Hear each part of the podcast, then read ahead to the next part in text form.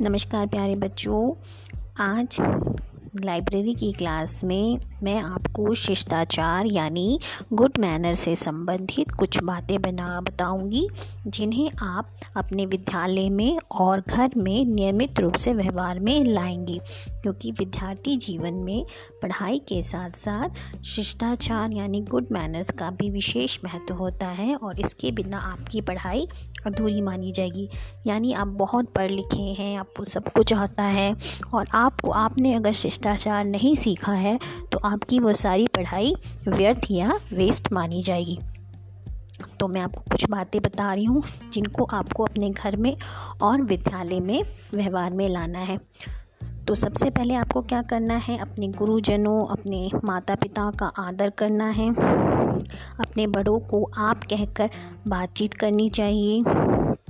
लड़ाई झगड़ा नहीं करना चाहिए।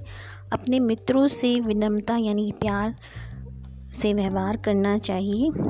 विद्यालय के सभी नियमों का पालन करना चाहिए और क्योंकि अभी कोविड चल रहा है, आप सुन रहे हैं कि कोरोना चल रहा है तो इसके लिए भी जो गाइडलाइन दी गई है, उनका पालन करना है। तो गाइडलाइन में सबसे महत्वपूर्ण ये है कि आपको बार बार साबुन से हाथ धोना है, बाहर निकलते समय आपको फेस मास्क पहनना है और एक उचित दूरी, यानी कि दो गज की दूरी बनाए रखनी है और जहाँ तक संभव हो बहुत ज़रूरी है तभी बाहर जाना है अन्यथा व्यर्थ में बाहर नहीं निकलना है। तो ये तो कोविड नाइन्टीन की बात है।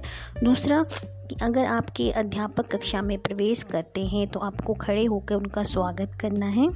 और अध्यापकों की बात बताई हुई बातों को ध्यान से सुनना है और उस पर अमल लाना है। बाहर आ, से आने वाले किसी भी मेहमान या आपके घर में भी आ, कोई बाहर से आते हैं बड़े आते हैं तो उनका भी स्वागत करना है और उनको भी चरण स्पर्श करना है या नमस्कार करना है। इसी प्रकार यदि विद्यालय में बाहर से कोई महिला या पुरुष आती है आपकी कक्षा में तब भी आपको खड़े उन होकर उनका स्वागत करना है। विद्यालय की वस्तुओं को बिल्कुल भी हानि नहीं पहुंचानी है। जैसे आपके विद्यालय के डेस्क हो गया चेयर हो गया और अन्य चीज़ें हैं आपके आप प्लेग्राउंड में जाते हैं तो फूल नहीं तोड़ना है और इसी प्रकार बाकी चीज़ों को भी जो विद्यालय की संपत्ति है, उनको हानि नहीं पहुंचानी है। अपनी कक्षा की सफ़ाई का विशेष ध्यान रखना है कि आप जिस क्लासरूम में बैठ रहे हैं, वो गंदा नहीं होना चाहिए। अगर क्लासरूम में डस्टबिन है, कूड़ेदान है तो उसका प्रयोग करना है।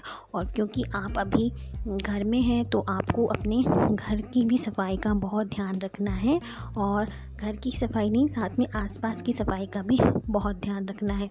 तो प्यारे बच्चों तो ये कुछ शिष्टाचार से संबंधित बातें हैं जिन्हें आपको अमल में लाना है, तभी आपकी पढ़ाई पूरी मानी जाएगी। आशा करती हूँ कि आप इनको निश्चित रूप से अपने व्यवहार में लेके आएँगे। नमस्कार।